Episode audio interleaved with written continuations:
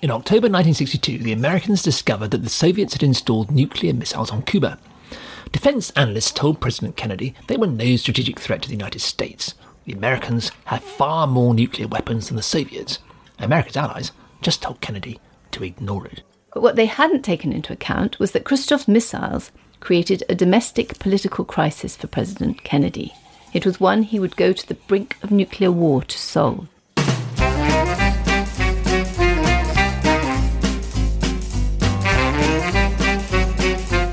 Hello, good to see you at the History Cafe. This is where we come to talk, usually about historical stories everyone knows. Just want to try out some new ideas. I'm John Rosebank. And I'm Penelope Middelboe. At the History Cafe, we revisit stories that have got stuck in our collective memory, but just don't look quite right to us. So get yourself a coffee, pull up a chair, let's see what happens.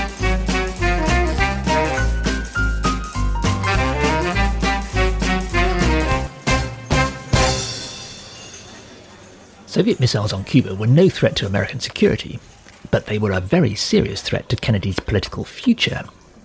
He'd won the presidency partly by sharp criticism of the Republicans for doing nothing over the communist threat in general and Cuba in particular. And he'd spent the last two months denying stories in the press and in Republican speeches that the Soviets were putting offensive weapons on the island. Hadn't his spokesman Pierre Salinger gone on TV a few weeks before and said that if any offensive weapons were found on Cuba, the gravest issues would arise. Hadn't Congress given approval in principle for all necessary force to be used? As McGeorge Bundy would say, looking back on the crisis, Kennedy had left himself with no choice. He had to do something. Even so, Kennedy could still have played the situation coolly. By chance, he was presented with the perfect opportunity the Soviet Foreign Minister Andrei Gromyko happened to be in Washington and he had a meeting scheduled with the president. Eisenhower's approach to Khrushchev's aggression had been to call his bluff and negotiate the problem away. Kennedy had called Khrushchev's bluff the year before over Berlin, and the Soviets had ended up having to build the Berlin Wall. There were plenty of ways to avoid making a crisis out of the Cuban missiles. The Americans, as we shall see, already had a negotiating position worked out for exactly this situation. But that's to ignore the elephant in the room, the one context few accounts of the Cuban Missile Crisis bother with. And if historians have one duty, it's to take into account all the contexts that go to build an historical event. What we need to understand is the crisis Kennedy was already facing in the autumn of 1962. It was a crisis in his domestic policy. Accounts of the Cuban Missile Crisis almost always gloss over the domestic American situation. As soon as you look at Kennedy's domestic policy in 1962, it's obvious his presidency was not going well. It's hard to grasp now since Kennedy is regularly voted the most popular American president, but in his own time, Jack Kennedy was not particularly popular, even within his own party. He was an outsider, a Bostonian, Catholic. It was an upset when he won the Democratic presidential nomination at Los Angeles in July 1960 against Lyndon Johnson, who'd been Democrat Senate leader since 1954. Johnson then stood as his running mate, but never got to like him. Kennedy's acceptance speech was long on vague ideas a new frontier, civil rights, poverty, education, health, the economy, but without detailed policies on any of them. It appealed to young liberals, but not to the party's old faithful supporters. The Republican candidate was Vice President Richard Nixon. Tricky Dicky came over in the newfangled presidential TV debates of 1960 as badly shaven and untrustworthy, which, given his later involvement in the Watergate scandal, was completely accurate.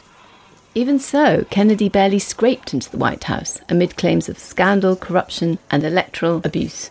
It had been the closest contest since 1888, when Grover Cleveland, yep, not a well known name, actually received fewer popular votes than his opponent, but still became president. Just like Donald Trump.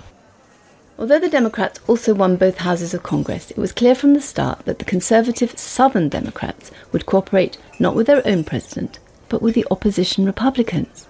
They meant to defeat Kennedy's liberal reforming domestic program. Kennedy's team reckoned they could count on only 180 votes in a House of Representatives of 435. In particular, black civil rights were becoming a more and more pressing issue as violence spread through the southern states, and here the Democrats were bitterly opposed to making any concessions to the African American population or to anyone else. Winning over these Southern Democrats to a liberal program of poor relief looked hopeless. Crucial for the success of Kennedy's program, it was also those same conservative Southern Democrats who dominated the key Congressional Rules Committee, which controlled which of Kennedy's reform bills got to be considered at all. In 1961, 16 out of 23 of Kennedy's domestic bills were defeated, and almost all the rest were watered right down. Patient work by Kennedy's team, and perhaps especially by Vice President Johnson, got 40 out of 54 bills through in 1962. Expanding and packing the Rules Committee with supporters helped. But many of the key pieces of legislation were still lost or altered out of recognition. In practice, Kennedy had got little done other than continuing Eisenhower's old policy of relieving the effects of poverty but doing nothing about its causes.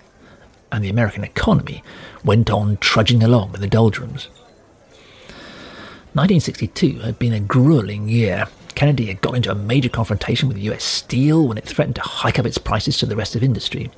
Kennedy threatened an FBI investigation and the cancellation of federal contracts, and US Steel backed down for the moment but business confidence in the president sank and would take many months to recover. Meanwhile, two years into his presidency, the advisory committees that Kennedy had set up on things like women's rights and the environment were still talking and producing nothing. His healthcare reforms were getting nowhere, and his education reforms were bogged down. He'd made no progress on civil rights, and the violence was continuing. Martin Luther King was becoming publicly critical. Kennedy's approval ratings, which had been 78% in January 1962, were down to 62% by the autumn. All this puts the October 1962 Cuban Missile Crisis in a new light. Now we understand why the midterm elections of November 1962 were so crucial to Kennedy. Presidents usually lost some ground in Congress in the midterms, but Kennedy couldn't afford to. If he ended up with even fewer votes in Congress, he faced the possibility of seeing out the rest of his presidency in complete paralysis powerless, able to achieve even less than he had so far. It was a dire prospect. Kennedy somehow had to do well in the midterms. And then on 16th of October, three weeks before polling day, George Bundy walks into his bedroom with those intelligence photos of the Cuban missile sites. The elections were make or break. Kennedy desperately needed to avoid some messy foreign policy negotiation with the Soviets over Berlin, or whatever else it was that Khrushchev was angling for this time. And after all he said in the past, he had to avoid looking weak over Cuba. What he needed was a thumping, popular success.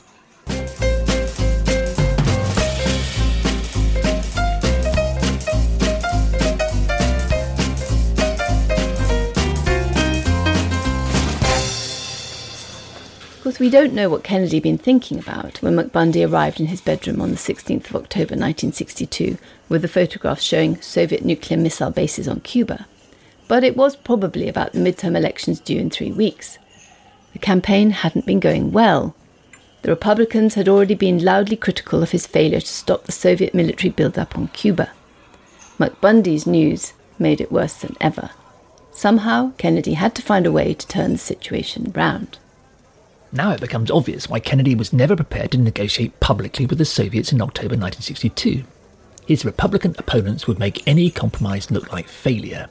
It would be electorally catastrophic. Nor was he willing to follow the course the British and other American allies wanted, which was to do nothing, to ignore the missiles altogether.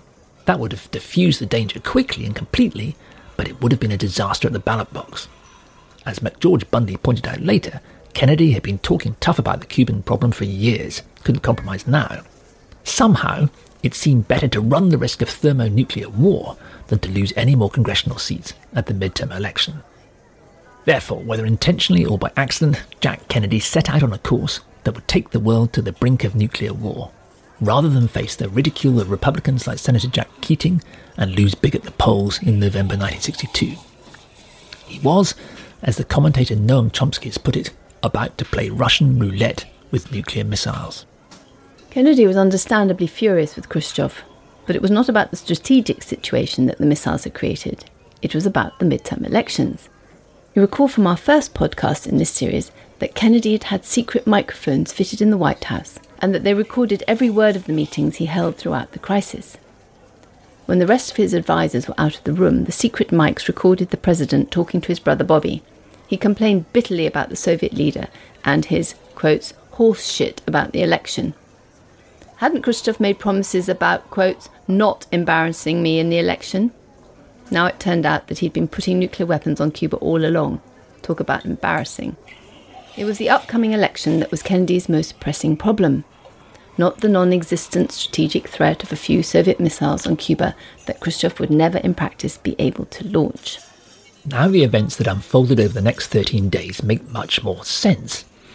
Kennedy's first priority was obvious, as it had been all summer during the weeks when the Soviet military build-up on Cuba had become clear secrecy. The electors mustn't find out until he was ready to tell them. In 1962, press snappers were able to crowd around the White House. So the Kennedys had Averell Harriman, who was Secretary for Far Eastern Affairs and had nothing to do with Cuba, roll up in a vast limo and then sit around in the White House for hours pretending to be in important meetings with the president. Meanwhile, nine of the president's top security experts crammed themselves into one small car and nipped in around the back. Kennedy even went out campaigning on the election stump to make things seem normal, though after a couple of days his press secretary solemnly announced that the president had caught a cold and was heading home to Washington. Above all, Kennedy had to avoid any hint of negotiating publicly with the Soviets. On day two of the crisis, Adlai Stevenson, who, as American ambassador to the UN, had of course been informed about the missiles, sent Kennedy a memo. He proposed a simple deal. The Americans had plenty of intermediate missiles trained on the Soviet Union. They were stationed in Turkey, Italy, and Britain. They were no different from the new Soviet missiles on Cuba. In fact, the ones in Turkey could hit Khrushchev's dacha in five minutes. No wonder the Soviet leader was livid about them. Actually, since the Americans had now finally developed their own submarine launched nuclear missiles, as had the Soviets, these land based ones were becoming obsolete. Adlai Stevenson's solution was therefore simple do a deal. Dismantle the Turkish missiles in return for the Cuba ones. Throw in the Italian ones as well if it helped. It wasn't a new idea. The CIA had suggested it weeks before, when they first suspected Khrushchev might just put missiles on Cuba. Kennedy had a negotiating position already worked out. But Kennedy didn't open any negotiations with the Soviets. On the secret tapes, we can hear him raising the idea of a missile swap with his assembled military and security advisors, gathered in the crisis committee that has become known as ExComm. He told them he thought this Turkish swap idea had legs. They turned it down flat. They were eager for invasion or bombing of Cuba. Wasn't this the excuse they'd been looking for? Uh, Kennedy pointed out that there were nuclear weapons on the island. But LeMay, who was in charge of the Air Force, insisted the Soviets and Cubans would never use them. Kennedy shot back. It would be one hell of a gamble. Indeed, it would. But still, Kennedy did nothing about negotiating with the Soviets. As we shall see, there was no reason at all why Kennedy should still have pursued the idea of negotiating a missile swap without ExComm's approval if he wanted to. He could even have done it without the American public, or even most of ExComm ever knowing. There's even good reason to believe, as we shall see, that Khrushchev would have been willing to settle for much less, a straightforward American promise not to invade Cuba. By October, Kennedy had already called off his invasion plan anyway. But Kennedy made no move. According to ExComm's briefing paper that day, the Americans' first priority should be to show the world that they would not be bullied. They couldn't be seen offering deals and concessions, if our courage and commitments are ever to be believed by either allies or adversaries. American credibility was at stake. In fact, this was all nonsense. When America's allies were informed of the Soviet missile deployment, they were appalled that the president was not prepared to negotiate. Far from doubting American courage and commitment if Kennedy failed to stand firm, as ExComm claimed, they angrily demanded Kennedy come to a deal as fast as possible with the Soviets. The Italians declared they were happy to give up the missiles on their territory, which only made them a target for Soviet attack. The British offered to disable the missiles in the UK if it helped. The British Prime Minister Harold Macmillan called Kennedy and frostily told him to chill. Western Europe had had Soviet intermediate ballistic missiles pointing at it for years. What was the big problem? Everyone knew they'd never be used while the West had the capacity to strike back and annihilate the Soviet Union. Kennedy was forced to inform ExComm that America's allies thought they were slightly demented to be turning the Cuba missiles into a crisis. Which shouldn't have come as a surprise, since everyone in the room knew that the missiles posed no threat to the United States. So Kennedy could quickly have wrong footed Khrushchev by ignoring the missiles, by doing nothing at all, or by doing a deal, swapping some of the missiles in Turkey, Italy, or Britain. it would have pleased America's allies. But of course, it might have played very badly with American voters. And there were only three weeks and counting to the elections. Kennedy had to avoid any appearance of concession or compromise, so he went to great lengths to appear tough rather than be accused of blunder, inaction, retreat, or failure. What he needed was a dramatic success.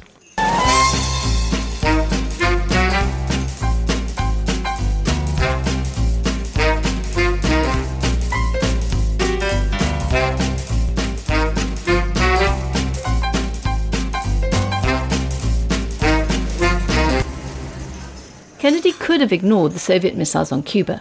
Instead, he decided to take a hard line.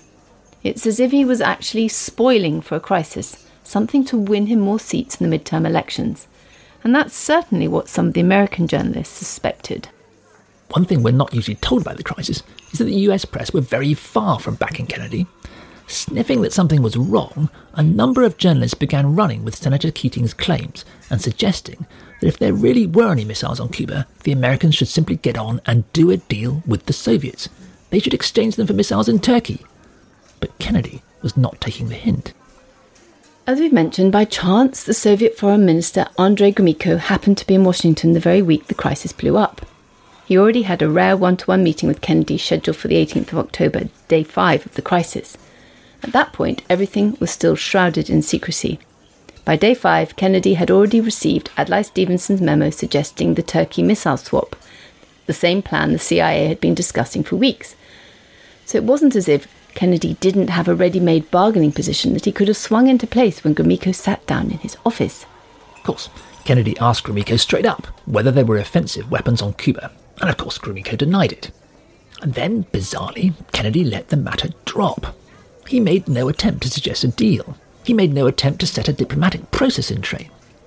As we've seen, Ted Sorensen, who was Kennedy's friend and advisor, later wrote that Kennedy could easily have played the tough guy and maybe drawn a line in the sand, say a hundred missiles. Well, that was far more than the Soviets intended to put on Cuba anyway. They were no threat, would have looked like a muscular response. He could have proposed the Turkey swap. He could simply have promised not to invade if the missiles were removed. The American public need never have known. But of course, none of this would have looked muscular enough for Kennedy in the eyes of his already dubious voters. So he didn't even mention the missiles to Gromyko.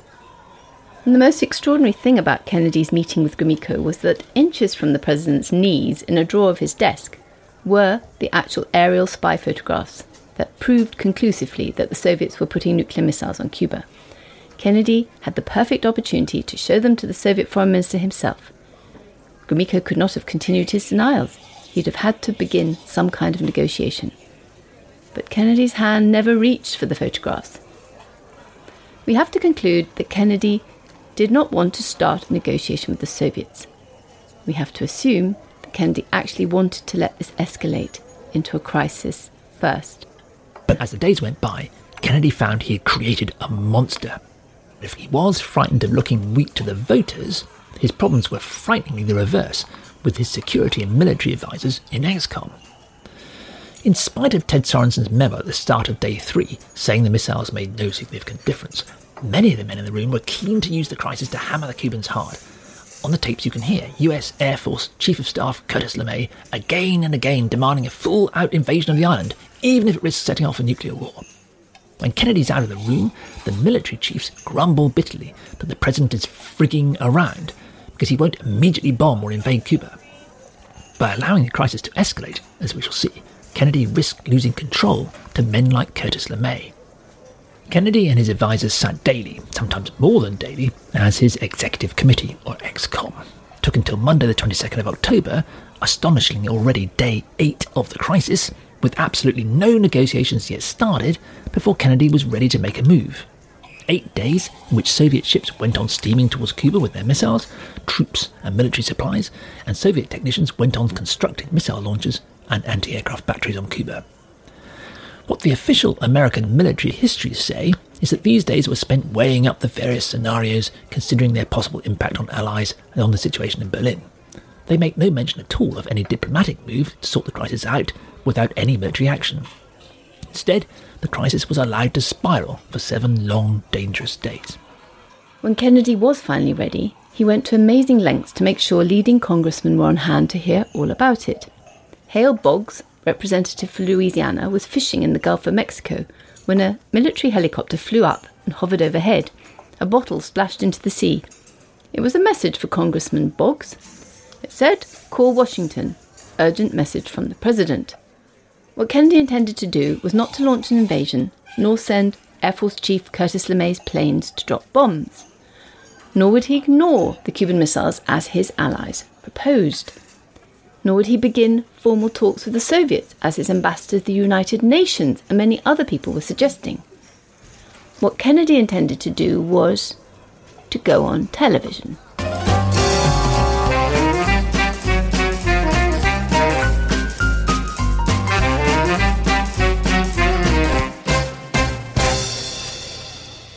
Seven days into the Cuban Missile Crisis, having made no attempt to defuse the situation at all, Kennedy was finally ready to make his move. Not invasion, not bombing, not negotiation. He was going to go on television. Of course, he was going to address the American voters. That's what this was all about. Even at the last minute, Kennedy was in no hurry to get on with resolving the nuclear crisis.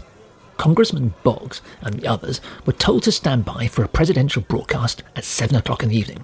Of course, it had to be prime time television. Kennedy sent the text to Moscow just one hour before.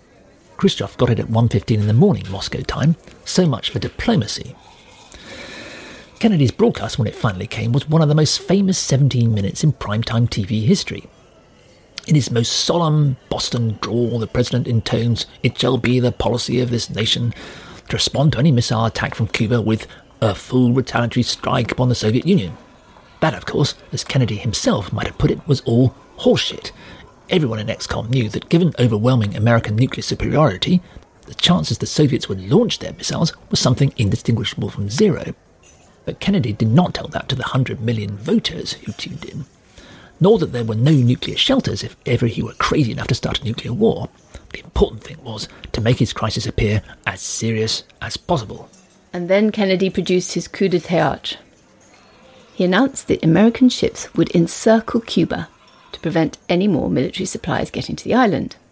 Every ship of any nationality would be stopped and searched. Kennedy called it a quarantine for the reason that a blockade in international waters, which is what it was in fact, is against international law, technically an act of war. So Kennedy's would not be a blockade, but a quarantine. The effect of Kennedy's broadcast was electric. That night, Manhattan's theatre district was deserted. Ten million Americans threw their things in a suitcase and got ready to flee, quite literally, to the hills. Parents bought dog tags for their children so their bodies could be identified if a missile landed. A Gallup poll showed that 84% of Americans approved of Kennedy's quarantine. His election trick was working its magic. Kennedy's quarantine, however, was definitely not what it appeared, or as most accounts of the crisis have pictured it ever since, as we shall discover next time at the History Cafe.